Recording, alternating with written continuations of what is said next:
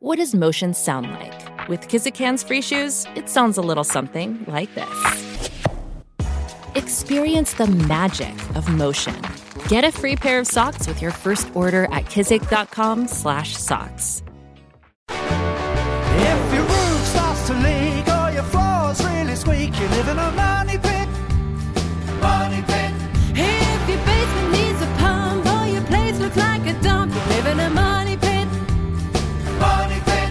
Pick up the telephone, fix up your home sweet home by calling eight eight eight Money Pit. Coast to coast and floorboards to shingles, this is the Money Pit Home Improvement Radio Show. I'm Tom Kraeutler. And I'm Leslie Segrete. Standing by to help you tackle your home improvement projects. We're going to give you some independence as we roll through the end of the Independence holiday. From those problems that have been plaguing your house, those projects that are just nagging you to get done, let us give you some independence from those. Pick up the phone and call us. We'll talk through them. We'll get the project done. We'll get you started off on the right foot, help you figure out what materials you need, what tools you need, whether they're do-it-yourself projects or not.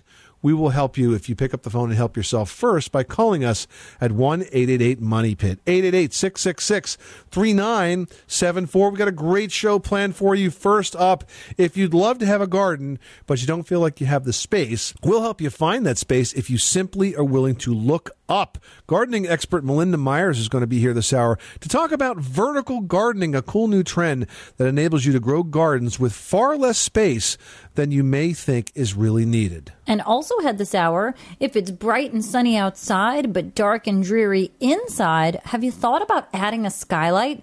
It's actually a potential do-it-yourself project with lots of styles and options to choose from. We're going to tell you how to choose the best skylight for your situation in just a bit. And do you know the easiest way to get your house clean? Well, it's just sitting back and letting someone or something do it for you. And one caller this hour is going to win a very cool product that can do just that. Are you going to make me clean somebody's house again? no, no, Leslie no, no. for a day. We're actually giving away a robotic vacuum from Neato. It's the brand new X V twenty-one model, and it uses laser vision. I mean, it's like a superhero vacuum to scan your room so it's not going to smash into things or fall downstairs, and it actually finds the dirt. It's a prize worth three hundred ninety-nine dollars going to go out to one caller that reaches us with their home improvement question. The number is one eight eight eight Money Pit. Leslie, who's first? We've got Sue from New York who's dealing with some moldy caulking. Tell us what's going on. I have a bathroom that has mold all over the caulking. I okay. tried bleach and water, but I was wondering if there's something else I can do to get rid of the mold on the caulking. Well, sometimes the mold really takes hold, literally, in the caulk, and it grows into it, and it discolors the caulk. So if you've cleaned it in those traditional ways, probably not going to come out. So I would recommend that you re-caulk the bathroom tub. And let me tell you how to do that successfully. First of all, you can purchase um, a product that's called a caulk softener. It's kind of like a paint softener or a paint stripper, but it softens the caulk, makes it easy to get all the old stuff out of the the tub and the joint between the tub and the tile wall and so on. Then once you've got it all out of there and all cleaned up and dried out, and I like to wipe the wall with a bleach and water solution in between just to make sure we're killing any mold spores that are left behind. The next thing that you're going to do, Sue, is fill the tub with water. And you're doing that because you're going to kind of weight it down. And then once it's filled, you can go ahead and re-caulk that seam. Now, the caulk that you use, make sure you use one that has a mildicide in it. So if you use a kitchen and bath caulk, it probably is going to have a mildicide. I know that the D A P products have an additive called Microban. I'm sure there's others as well. And then once that caulk dries, then you let the water out of the tub, because then it comes back up and compresses the caulk. And when you step in to take a shower, it doesn't cause as much stress to that caulk seam between the tub and the wall, and it stays in place. So again, if you've already cleaned it, it's probably uh, a foregone conclusion that you're not going to be able to get that mold out of the old caulk. I would just replace it. It's not a hard, hard job, and it'll look really nice when you're done. Okay? Very good. Thank you very much. I really appreciate all your help. Thanks so much for calling us at eight eight eight Money Pit. Catherine in Rhode Island's on the line with a leaky roof. Tell us about the problem, Catherine. Um, I have a, a small uh, hole, like, in the ceiling in the corner of uh, the back of the house. And um, I was just wondering if uh, when I go to have it replaced, uh, how much of the plaster they're going to have to take down. So you say it's a small hole. So this is a hole that was caused by water damage? Uh, yes. It's um, coming from the roof. I'm going to have to have a new roof also. How old is the roof that you have now? Uh, the roof is about twenty years old. Okay. Well, it might be at the end of a normal life cycle. Uh, in terms of that, that ceiling space, um, you don't have to take a lot down. How, how big is the hole that you have right now? I would say it's about uh, eight inches across. Eight by what? It's just like a slit. So there's nothing open. It's just like a crack. Yes, it's like a crack, and then and uh, water drips, but just from one area. It's just like a you know a little drip. If it's not swollen or deformed in any way, then what you can do is you can add drywall tape across that crack, which would be perforated. You use it looks kind of like a mesh. It's a little sticky, and it's like a mesh. And then you spackle over the tape. And so you can basically spackle this crack closed and then prime it and paint it without having to replace any of the drywall. Oh, really? Oh, well, thank you very much. I, I thought I'd have to replace the whole ceiling. Nah, don't let the contractors tell you it's any more than that. It's a real simple repair. If it's just a crack, it can be spackled, primed, painted, and you're good to go. Well, thank you very much. And I just want to add, I love listening to your show. I learned so much. I listen to it every Saturday night. Well, thank you very much, Catherine. We really appreciate it. Thanks again for calling us at eight eight eight money pit. You are tuned to the Money Pit Home Improvement Radio Show on air and online at money pit dot com. Now, you can call in your home repair, your home improvement, design, decor, whatever it is you are working on, inside or out. We are here for you twenty-four hours a day, seven days a week. Just pick up the phone and give us a call at eight eight eight money pit. eight eight eight, six six six, three nine seven four. Well, we enjoy the warm weather, but with that warm weather comes mosquitoes. Up next, we're going to have a stylish solution that can help you keep them away. This is Jeopardy. Uh, I'll take uh, ways to lose money, one thousand. This phrase for a house that keeps needing costly repairs is also the name of a home improvement radio show. Alex. What is a money pit? Good. eight eight eight Money Pit.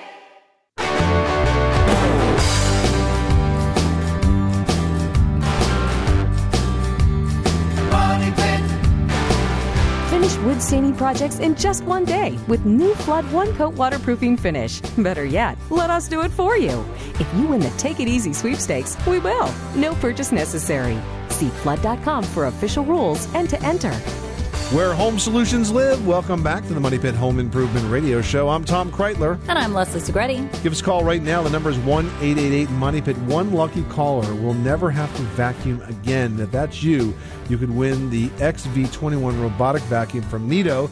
It's a high-tech, powerful little sucker that you can program to clean while you are away. So you can come home, perhaps from work, to a very clean floor. It's worth three hundred ninety-nine dollars. Going to go out to one caller that reaches us with their home improvement question. The number is one eight eight eight money pit. Now we've got David in Tennessee on the line who's looking at changing out a water heater. How can we help you with that project? Um, changing out a tank electric water heater.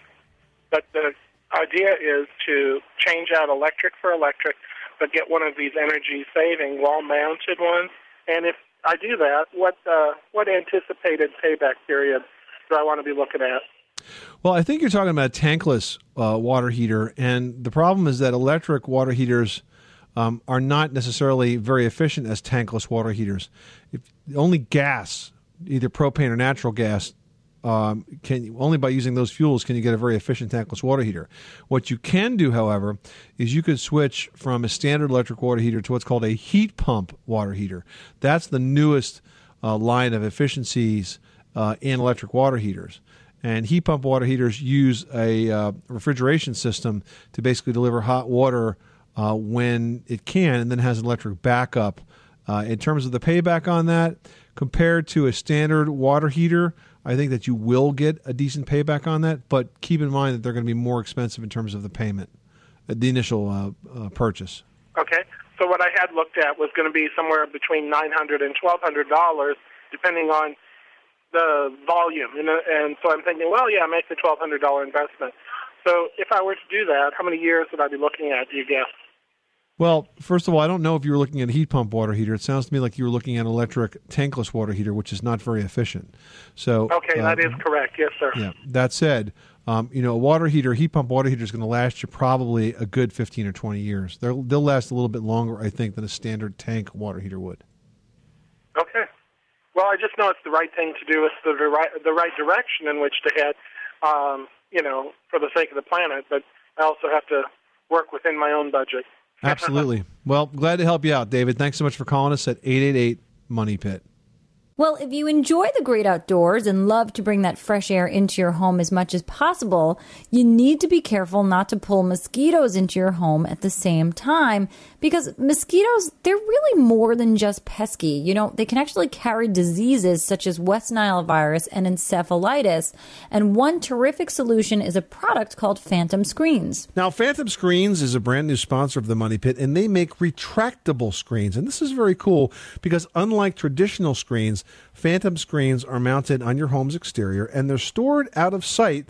They simply retract into a very discreet housing when they're not in use, and that means you will have your view when you want it. Mm-hmm. Now, if you're really looking for the best mosquito protection, Phantom recommends a small mesh, which is going to protect against even the tiniest of insects. In fact, there are actually about thirty different mesh types available, from mesh size to the color and even the type of screen, and Phantom can recommend the exact type of mesh that will best suit your needs. So they really remove all the guesswork. Take a look at them online. The website is phantom screens dot com. That's Phantom, P H A N T O M, screens dot com. They are beautiful. Now we're heading on over to Michigan, where Roger's got a door problem. Tell us what's going on at your Money Pit. Yeah, I have a mid seventies uh, ranch-style house. Uh, it has all maple doors on the interior. And we're just putting paint on here for the first time. It's been white all along, and I'm putting color into it, and these doors just don't look right. And I wondered what kind of uh, alternative I have to making them look different besides swapping them out for six panels or whatever and, you know, exchanging it all out. But I, I don't want to go to that expense. Okay, so the doors are, are wood doors, and have they ever been painted before, or are they finished clear? No, they're finished uh, with maple. They're maple, you know, pressed doors or whatever. Or I don't know what they called them back then. But and so you say they don't look right against the painted walls. Is that your concern? Oh, they might to somebody, but I just I'm, I'm doing the trim in, in bright white, and uh, it just doesn't look right with the colors on the walls and everything. Typically, you would not do the trim. The trim would be natural as well. Well, it would have been, yeah, but that's not how the house was originated. I, yeah, that would be a way to do is tr- change out the trim, but that's not. Well, that's a lot less work than changing out the doors, and you would have a lot of options if you were to change out the trim. So it may not look right to you because you have painted trim and you have uh, a, a clear finished door, but if the trim is really the missing perimeter to this, that's going to frame it all in there nicely. Why don't you do this? Why don't you go pick up a couple of pieces of trim and lightly tack them around the door without even taking off the old stuff? Just kind of stick it up there, step back, take a look at it, and see if it starts to make more sense to you visually. Uh, that's a good idea. All right, take small steps that way. And the other thing to keep in mind when you're doing a project like this, Gene, is just remember, once you paint, it's going to look different. So that's going to take a certain amount of getting used to. You're right about that also. All right, so I would go out and pick up some trim, tack it up there, see how it looks. Maybe try a complementary color. You know, you could you could do a two-tone, something like that, and uh, and see if that does the trick for you, okay? Well, that's a good idea. Good luck with that project. Thanks so much for calling us at eight eight eight, MONEY PIT. Martha in Washington, you've got the Money Pit. How can we help you today? I had throw rugs on my kitchen and bathroom floor, and the backing, you know, had turned yellow from being washed so many times, and the yellow uh, from the backing went onto the linoleum, it and I did. cannot get it off. Yeah, and you know why, Martha? Why? Because the yellow didn't go from the throw rug to the linoleum. When you put a rubber-back throw rug on linoleum, you get a chemical reaction called oxidation that physically changes the color of both products. Oh. And so what you have is a stained, a permanently stained floor. You're not going to be able to clean it. You have to replace it. And, you know, when you buy new linoleum, some of the manufacturers even warn you about this because so many of us like those rubber back throw rugs as a place to stand on, you know, near the sink and whatnot. Oh, and you're not going to go slipping and sliding. Yeah, yeah, exactly. But it's it's really bad for that kind of floor. I see. Okay, I guess I'm stuck. Well, you can always get a bigger rug. Yeah, that's right. Yeah, to cover okay. the stain. Martha, thanks so much for calling us at eight eight eight, MONEY PIT. Robert in Illinois is on the line and looking to paint a brick home. Tell us what's going on and why you want to do that. Just curious about it. Uh, I didn't know if I was going to pull the trigger on something like that or not because I'm very ignorant about it. Um, well, it's a it's a big decision, Robert, because you know what comes, you can yeah, never go back to. You know what comes after paint? Repaint. Uh, repaint. Yes, yes. And again, so, I was looking for some more advice. Um, there's a, uh, a coating outfit here uh, where I'm at. I'm in uh, East Central Illinois. Um, the company's called Rhino Coat or something. I think it's a, a ceramic-based paint. Yeah, don't do it. And, uh, Okay. Don't do it. But why do you want to paint the brick? Was it previously painted and it has, like, you know, a shadowing no, no, effect, no, or you no, just don't like no, it? No, it, it's it's just we bought the home. It's well, it's very well built, um, and you know, we're tastes are changing, and uh, we're considering moving, or we're going to stay. And I think we were just considering the idea of painting. And uh, I've seen other places that were painted, and they turned out very nice. Um, right. I guess I, I'm not much. Uh, I don't mind working. Well, but yeah, but it's a big it's a big commitment, and you know you will have to repaint it every every you know seven years. So I would tell you yeah. that there's really no good reason to paint brick. Okay. If you don't like the look, you can paint all the trim. You can use beautiful shutters. You can Add use shutters, planter planters. boxes. Right. Look for right. other ways to decorate around it. I personally would not paint brick, especially if you're considering selling at some point, because a brick home is a standout feature to a buyer. People are looking for mason homes, you know, masonry products that are going to stand up and really look fantastic. And a brick, you know, brick home is a big selling point. And once you right. put paint on a brick home, it never comes off. You're going to have to sandblast it, and, and even then, and then it's going to get a shadowing, and it's damaged. And say you were right. to paint it yourself, you're going to take a gallon of paint, put it on that brick, and it's going to get sucked into the brick, and then you're going to put another gallon, and right. another, and another. Right. I wouldn't do it. No, I, I appreciate it. I didn't know I was going to pull the trigger on it like tomorrow. I was, I was just kicking around the idea, and I wanted, I just stumbled on your show, uh, I think it was last week or so, and um, and this is an idea that's just floated in the back of my my mind. It was never going to be in the forefront. I was just, I figured as much. Yours is uh, the same advice I'm getting. Uh, I've gotten from others. All right. Well, so, we're we're happy to keep it in the back of your mind, far back. Yeah, you know, no, no, no, no it's, it's, it'll stay there. All right, Robert. Well, good luck with that project. And uh, remember, there's a lot of other ways to change the look of the outside of the house besides painting that brick. All right, now we've got Michael on the line giving us a call from Michigan with a washing machine drain issue. Tell us what's going on. What happens when the washing machine drains out, uh, it plugs up the sink in the other room. It runs through. It seems like the all the two lines are connected somehow, but it backs all the way up into the kitchen sink. Right. So what's happening is there's a clog somewhere down the line. And whenever you run the washing machine, the water drains down, hits that clog, can't get through it, and then backs up. Now, have you ever had the line snaked out? What we did, we had a guy go down there, down underneath the house, and look at it. And he says uh, where that line enters into, uh, go into the sewage pipe. Right. It tees off. Right. And, and he can only, and he can't get the the snake any farther in there. Than the T? Because it runs into a T. Mm-hmm, okay. And then it can't get down there. Well, I mean, if, if I was a, uh, a drain cleaner, I would probably be opening up the pipe somewhere near that T and then going down from there. It may not be the easiest thing to do, but I suspect that there's got to be a blockage there somewhere uh, because that's that's what you're describing. You're describing a line blockage that's causing the water back up, and if you get to the bottom of that line blockage, then that's going to solve the problem. Michael, thanks so much for calling us at eight eight eight, MONEY PIT. This is the Money Pit Home Improvement Radio Show. Up next, growing your own food can provide great nutrition and family fun. But if you think you don't have the space for a garden, think again. We're going to tell you how vertical gardening is helping millions of folks create their very own veggie walls after this. eight eight eight Money Pit.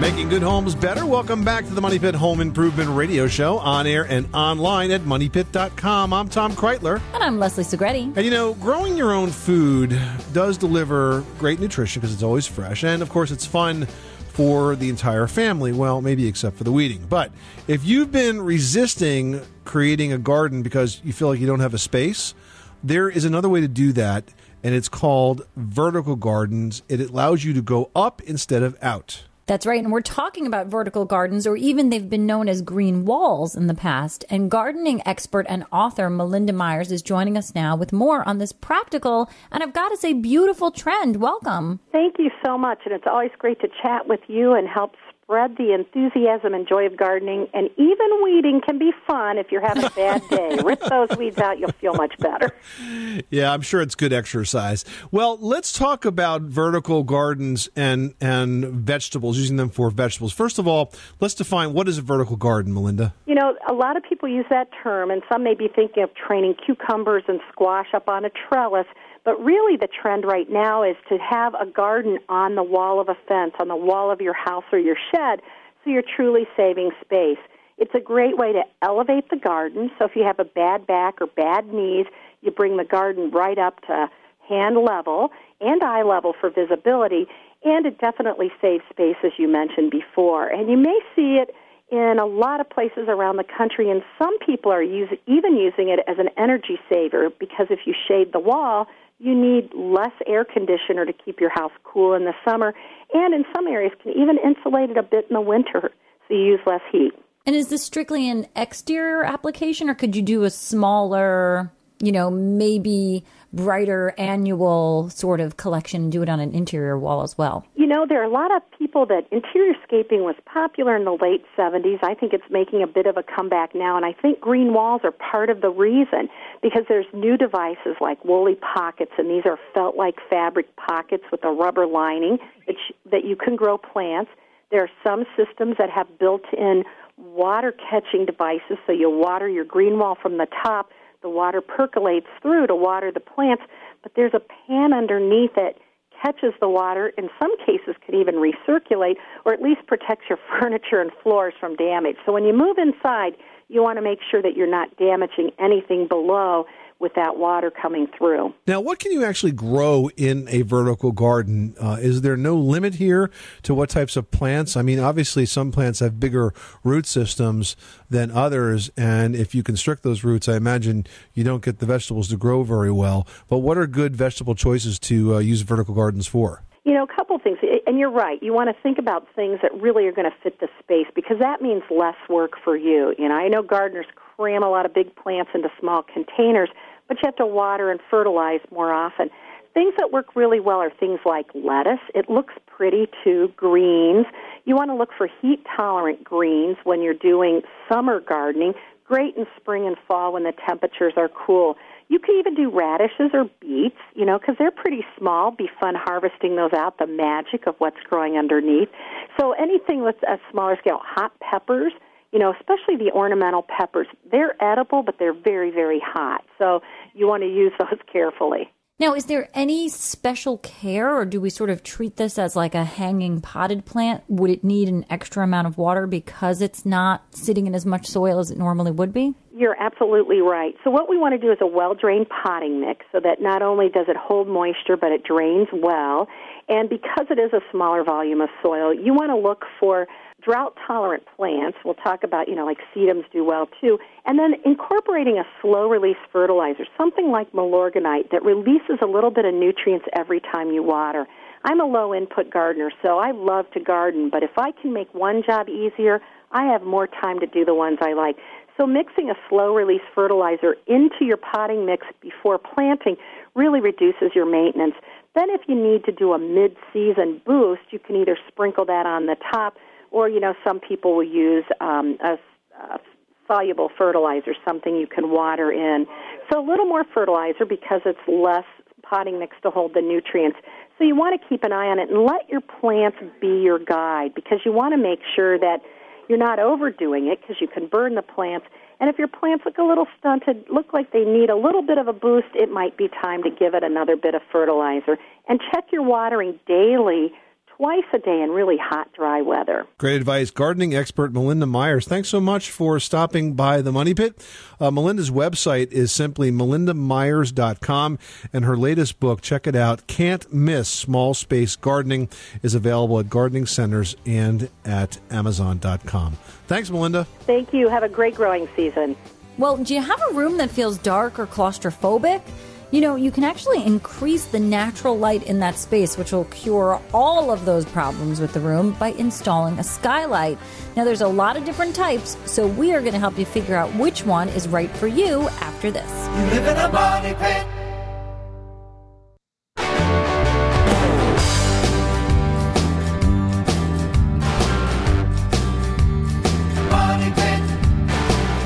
Wood staining projects in just one day with new Flood One Coat waterproofing finish. Better yet, let us do it for you. If you win the Take It Easy sweepstakes, we will. No purchase necessary. See flood dot com for official rules and to enter. Making good homes better. Welcome back to the Money Pit Home Improvement Radio Show. I'm Tom Kraeutler. And I'm Leslie Segrete. Hey, pick up the phone. Give us a call at eight eight eight money pit.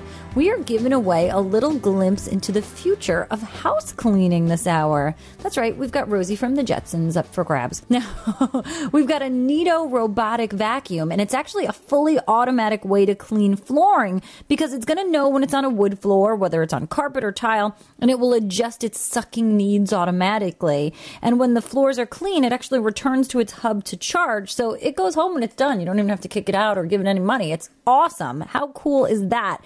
It's worth three hundred ninety-nine bucks. So give us a call for your chance to win. The number here is eight eight eight money pit. eight eight eight, six six six, three nine seven four.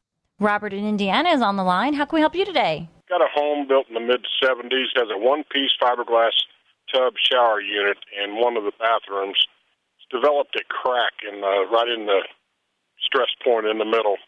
Right. Um, anyway, repairing this, it appears that the gentleman that built this house must have put the tub in and then built the bathroom around it because yeah. there's no without tearing this up into small pieces, there's no way I can get it out of the bathroom.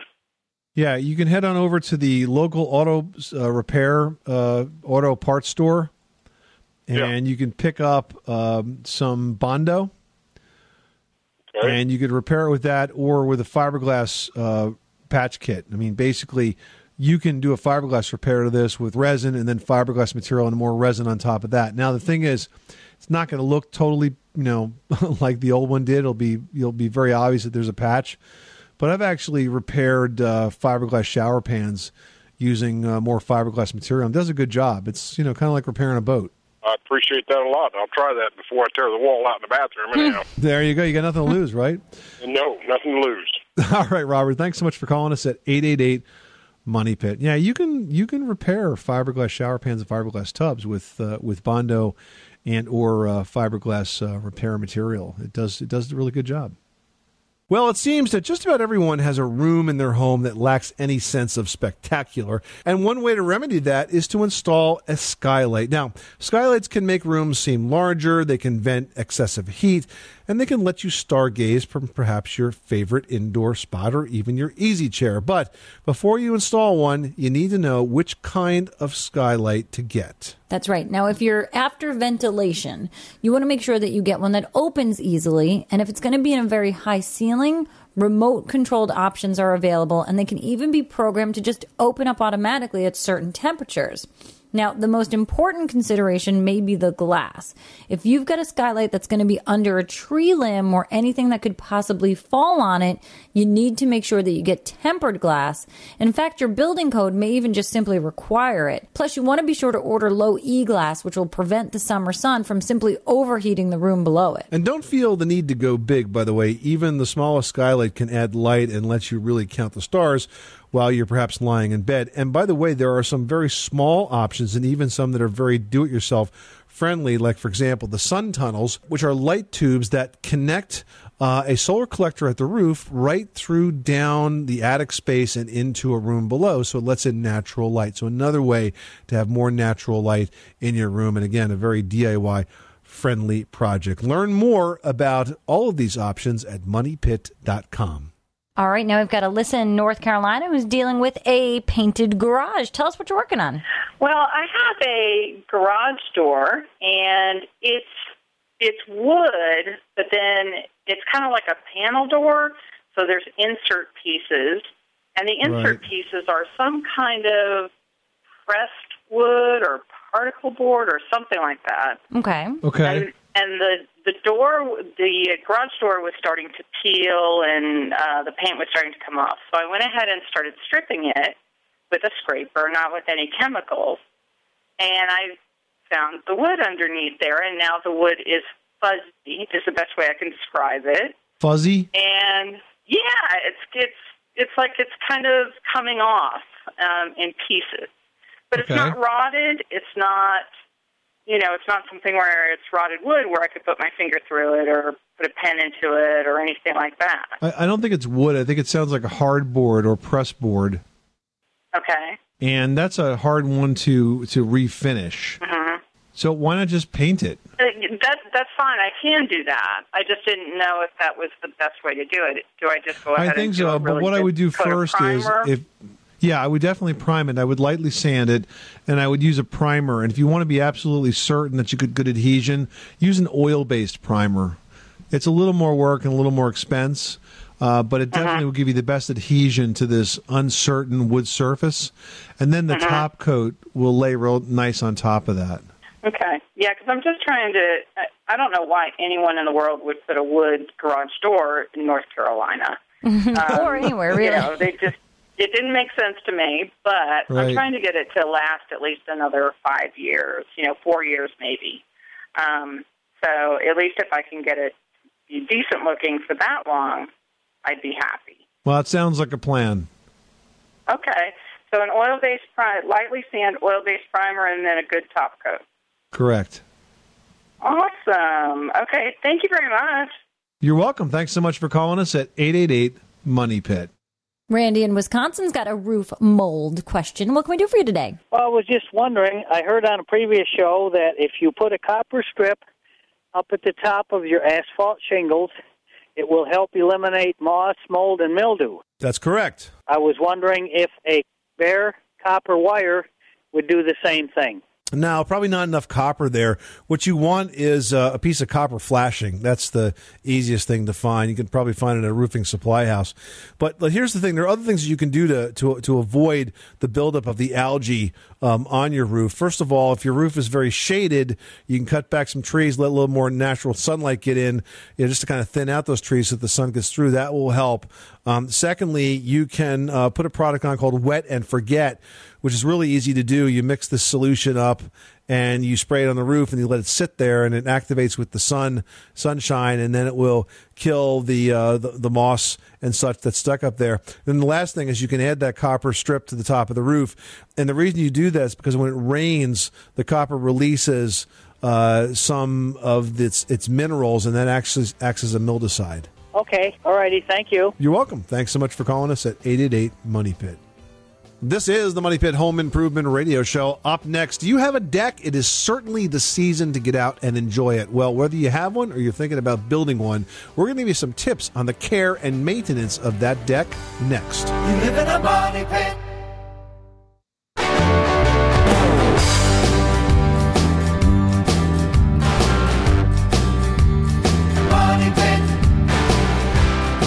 Making good homes better. Welcome back to the Money Pit Home Improvement Radio Show. I'm Tom Kraeutler. And I'm Leslie Segrete. And hey, we want to introduce you guys to our newest expert community member, Jeff May. Now, Jeff is a good friend of ours, and he's an indoor air expert who has literally written the book on mold. Many books on mold, actually, yeah. Yeah, seriously, including this one you may have heard of, My House is Killing Me. We've turned to him so many times for his advice on sick houses, and now you can ask him your questions directly. Just visit money pit dot com and become a member of our community. And while you're online, post your questions there. Any question, whether it's a mold question or a question like Marty had, who wants to ask a question about staining a new deck.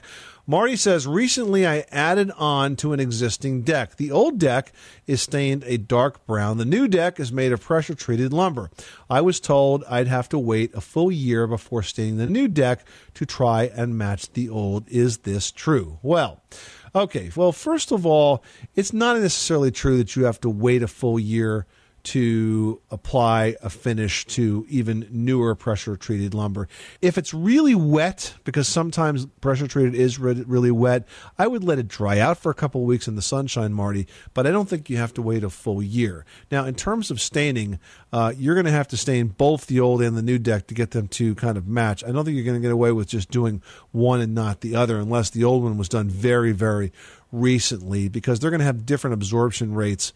And I think if you do it uh, all together, uh, you're going to get the best overall look.